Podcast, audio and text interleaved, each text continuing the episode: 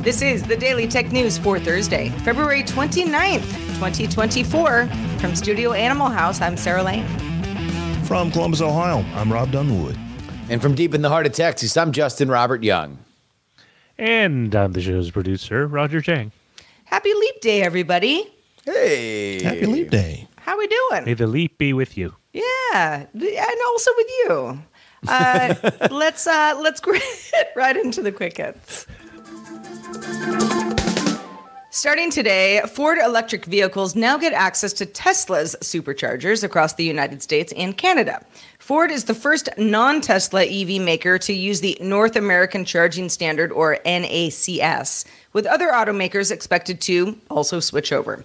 Current Ford EV owners must first order the fast charging adapter. It's free to new and existing clients and the Blue Oval Charge Network until June 30th of this year after that, it'll cost $230. Starting in 2025, Ford EVs will come standard with the NACS charging system. Bitcoin is climbing back into the news cycle now that it is on track for the biggest monthly gain since December 2020, amid an exchange traded fund or ETF boost since the approval of the launch of spot Bitcoin ETFs in the US in January. Bitcoin is the largest cryptocurrency by market capitalization and was up 2.74% this morning at $62,062, having been up as much as $63,933 overnight, the highest since late 2021. We're back, baby. Maybe. I don't know. I don't have any Bitcoin. Uh, wish I did. Google's standalone mobile app YouTube Create is made to help creators to produce both shorts and longer form videos by offering an easy to use suite of free tools for making videos on the go. YouTube Create launched in beta testing last fall, since expanded to over a dozen more markets, including Brazil, Spain, Canada, Australia, and Hong Kong. Google's hoping to capture more of that market that prefers to use standalone tools for editing videos, similar to how some TikTok creators prefer to use CapCut to prep their videos before they publish. The Biden administration launched an investigation into Chinese made vehicles, arguing that software and digital connections in modern cars could be used to spy on Americans or sabotage the vehicles themselves. President Biden compared modern cars to smartphones since they can both collect and share data with the cloud. The investigation led by the Commerce Department won't place any immediate restrictions on the import or sale of Chinese manufactured automobiles, but the agency can prohibit or restrict sales if it finds serious risk. Consumer Reports found that multiple brands of doorbells produced and by the same company, Eken Group, which is based out of China, selling for between 30 and $40, have some serious vulnerabilities. Things like sending your IP address over Wi Fi without encryption, or letting anyone take over the doorbell by putting the pairing button on the front of the device facing the outside also letting anybody who could get the serial number of the doorbell access images and video feed. Now, none of the devices have an FCC ID. That is a requirement to be sold in the US. That said, they're currently being sold on Amazon, Walmart, Sears, Shein, and Temu marketplaces. All right, Robb, let's talk about what's going on with Meta and the EU. Yeah, let's talk about it because there's there's an interesting article on TechCrunch today that highlights a set of complaints from consumer rights groups about Meta switch last year to changing to charging users in the European Union for ad-free subscriptions for access to Facebook and or Instagram unless they agree to be tracked and profiled um, so that it can keep targeting them as part of its ads business. Eight groups are essentially saying that the consent or pay choice doesn't meet the high bar set by the law, which requires consent to be free, specific, informed, and unambiguous, and goes on to suggest that Meta is seeking to coerce consumers into accepting its processing of their personal data. So I, I read through this, and I'm not trying to hold any weight for for Meta at all, but what are they supposed to do? It's like the law says, well, give people a choice to get their data. That's what they do, or they charge you if you choose not to have your data collected and these consumer rights groups are saying no that's not good enough um, so i don't i don't know what happens uh, to, to facebook if this comes to fruition as far as what these consumer groups are hoping well, with, with, the understanding being that uh, the European Union wakes up every day and looks at a mirror, which I assume is very fancy because it's the EU, uh, they say, "What can we regulate today?" Uh, this is this is uh, the, the standard operating procedure for uh, that body. But this is, you know, the, the logical conclusion of trying to regulate what is an obviously pernicious but very, very profitable business in social media. It is nobody's favorite, but uh, the idea of data being a resource is very much having its moment. I agree with you, Robb. I don't know what Facebook is supposed to do here. Either, either uh, uh, we can come to an understanding, meaning that you can use a free service to connect with people, and we make money based on the traffic that you create uh, in this closed garden, or we can't because that's the business model.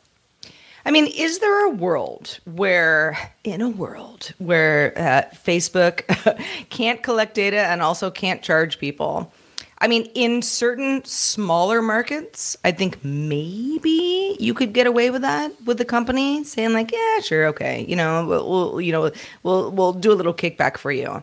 I can't think of, uh, you know, any world where the European Union and its users, uh, uh you know, who um, who either okay so you know this is they have a choice. They can just deal with data collection or they can pay for a meta product that does not collect. That seems fairly reasonable unless you're meta because that is a company that you know there's so much uh, broken trust already over the last few years that i just I, I get why Meta is is is being targeted specifically here. At the same time, it's like, do you do you just say, well, okay, we don't make money anymore, so I guess we'll just give you a free product, and that's all good too? Like that doesn't work. That's yeah, that's not reasonable. Yeah, like I said, I'm I'm not trying to, to, to carry any water for for Meta. But what does a company do when the government may tell them it's like, here's the deal give us free stuff and you can't make money off of the free stuff you give us. Well, no, I, no, even even even worse than that. You need to now pay more money for this because there there needs to be some sort of kickback to the user.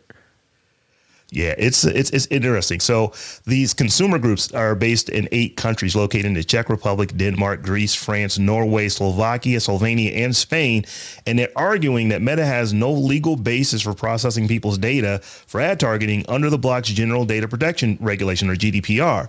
And it's interesting that they have no right because the right I think Meta believes they have is that we asked you, do you want to pay or do you want to? give, I, th- I, think that's kind of what they're assuming. It's like, hey, we're going to give you a choice. You can pay us yeah. to not for us not to collect your data, or we can collect your data and you can continue to use this site free as you always have. So this will be an interesting thing because well, it fundamentally changes their business model if they're told you cannot charge people and you cannot collect data on people to sell ads to them. Well, I, I, do think that there is something that if you draw this line going out far enough, that either social media becomes something that is heavily, heavily, heavily regulated by the state, or it just doesn't exist in the European Union. Like, like there, there would have to be some kind of very specific carve out or uh, uh, uh, you know regulation even beyond what we have right now for it to continue to exist. Yeah, yeah. We say things we say things over here like tell us what the law is so we can abide by it. And that's what Facebook did. It's like, no, you're doing what we told you to do, but it's not good enough. So, like I said, like I said, I, I don't. You know, Facebook is a big company; they've got yeah. lawyers; they can figure this out. But this is just interesting that we still want the free, but we don't want you to collect our data well, if you're I mean, giving us I, free stuff. I will say specifically in their their their pushback is that even if they were even as an option they're not allowed to do that. In other words collect uh, uh, consumer data for targeting. Would it be conceivable for other demographic data or other kind of user data to be collected for another purpose that isn't specifically around ad targeting? How do you mean? that for example, if you could, uh, uh, you could uh, polling information or or anything like that, where you're not you're not out and out just selling you're not selling an ad spot to a to to a potential pair of eyeballs right you could is there another way and i'm asking is there another way to collect uh, different data that you can make money off by not selling ads but by using it for something else. Not not For not example- without not without fundamentally rewiring the entire business model that Meta has Yeah. has perfected over the years. and and before And the other show, I was companies as telling Robb, m- most likely what they'll probably do is offer a, just a very cut down. What I see happening is having a very cut down free version of the service where it's more of you get to follow people, but you don't get to interact with them, uh, and and and or potentially just bundling it as a service in in, in partnership with another company like a ISP or, or, or, or mobile phone provider, a data provider.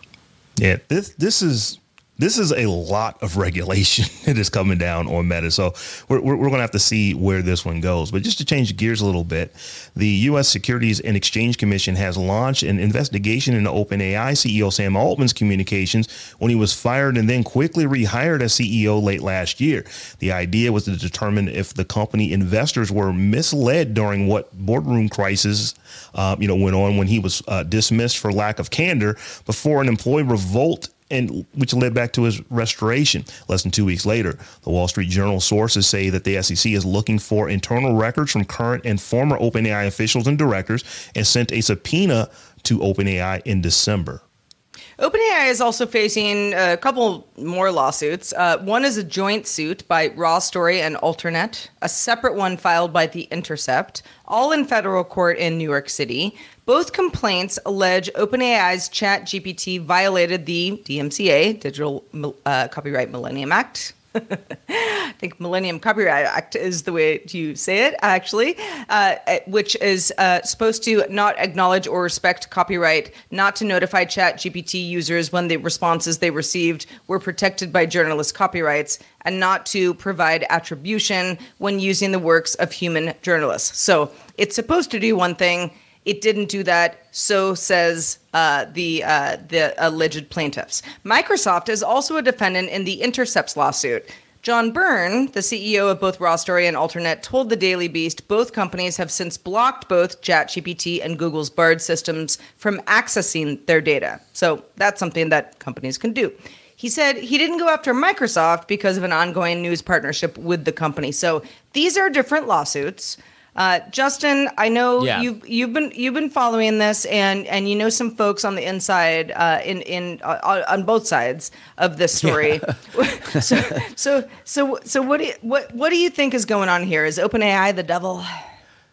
Oh yeah, no, no, they're uh, they're absolutely uh, you know they're on they're on a warpath. So uh, these are and are not separate lawsuits. They were filed by the same law firm. When you read them, they are nearly identical. The biggest thing that is different is that the Intercepts does not also name Microsoft because they have their ongoing relationship where the other one does name Microsoft, which obviously whenever you are suing uh, an organization, you usually want to go after the deepest pockets. Microsoft would be the deepest pockets in this situation. So that's really the only reason why these are two lawsuits. Otherwise, they are almost word for word nearly identical. The big claim here is that in Common Crawl, Web Text, and Web Text 2, which were used to train GPT 3.5, that it included stuff that is copyrighted from these outlets and that it regurgitates it without saying when it references information from these works, it does not say the copyright. This element of the lawsuit, the copyright stripping up stripping out the copyright stuff, was named was part of the Sarah Silverman lawsuit, uh, which said that it did similar things, and that element of the lawsuit has been dismissed. So I don't know legally where this is going. Uh, but when I skimmed through the lawsuit, and I'm not a lawyer, I'm just somebody that's read uh, these lawsuits and the New York Times lawsuit. The New York Times had a lot more very specific examples of how they got to their results. Um, now, OpenAI has since said that those results were done with essentially jailbreaking maneuvers, but these don't have that. They are general language uh, claims that don't have specific examples of what this was in the wild. Based on the previous lawsuits, I don't know how far they're going to go, but there's no doubt that they're not the last of people looking to to find out where the line is between an LLM summarizing information and copyright infringement. Do you think this is one of those situations where this lawsuit was filed hoping for a settlement before it ever gets in front of a court? Because it's it's it's it's kind of vague.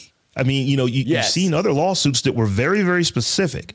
The, the New York Times is not playing around with you did this and that and this and that and the other and those and these and they. This is like, yeah, you you, you scrape some of our stuff. And uh, Yes. you know, I, I'm being, you know, you know, somewhat facetious in saying that, but that's kind of how it reads. It's like you scrape some of our stuff, you didn't tell people that it was our stuff, and now we're going to sue you and hope that you that you settle with us for untold sums. I mean, on the surface, I feel like it is wrong to do that. If I am a writer for a raw story, uh, it could be anything, but you know, in this case, let, you know, let's use uh, one of the plaintiffs. And all of a sudden, my my you know my human thought is now used to train an AI model, and I don't get anything for that.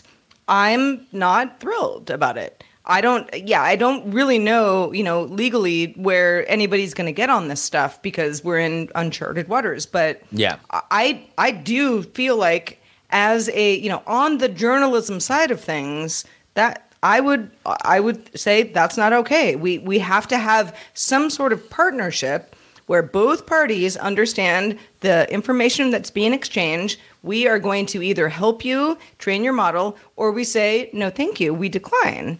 And then we don't have to be in this situation to begin with. Yeah. The, uh, uh, look, the line is going to be defined. The question is what exactly represents taking this work and not transforming it significantly enough that it would be copyright infringement. Yeah. Well, uh, many of you probably are listening to this saying, I have a thought. Uh, we would like to hear your thoughts. If you have a thought about this subject or anything else we talk about on the show, and you'd like to know our email address, that is a great way to get a hold of us. We all read your email every single day. Feedback at dailytechnewsshow.com. Thanks everybody for listening to the Headlines edition. For more of Daily Tech News Show, including full discussions and other content, visit dailytechnewsshow.com. This show is part of the Frog Pants Network. Get more at frogpants.com. Diamond Club hopes you have enjoyed this program.